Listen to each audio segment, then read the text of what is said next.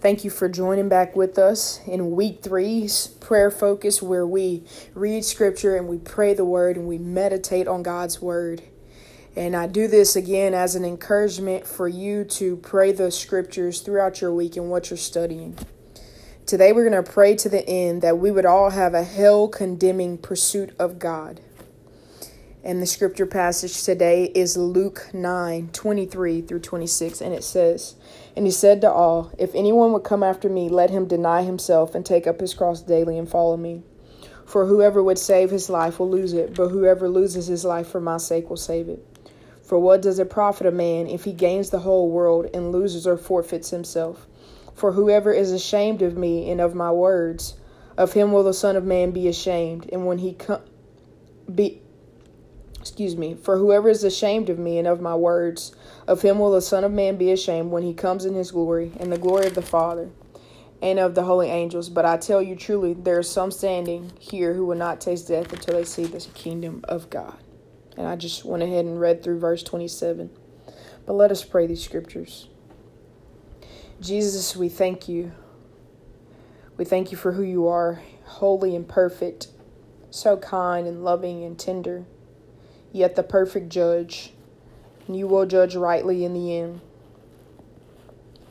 God, we pray that we would understand, God, that our pursuit of you is serious, and that our pursuit of you is not fleeting like the world's pleasure.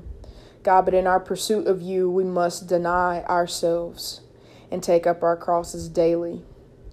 God, may we understand the cost of this. May we understand that all that this implies and that all that this bears, God. For daily we must be crucified, God, spiritually crucified every single day, understanding that it is no longer our way, our wills, and our rights, but now it is all yours.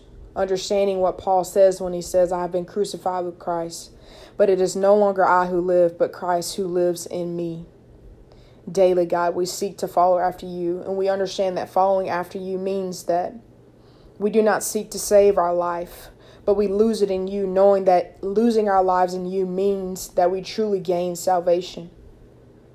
God, for the world would tell us that following after you is a life to be ashamed of.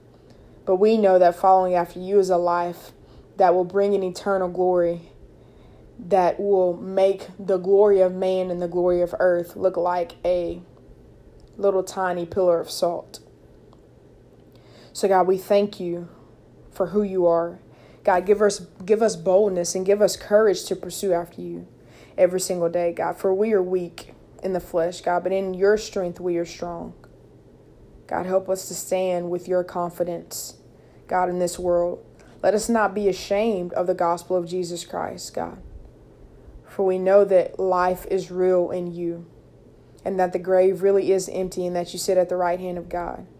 For we know that none who place their life in you will be put to shame. In Jesus' name, amen.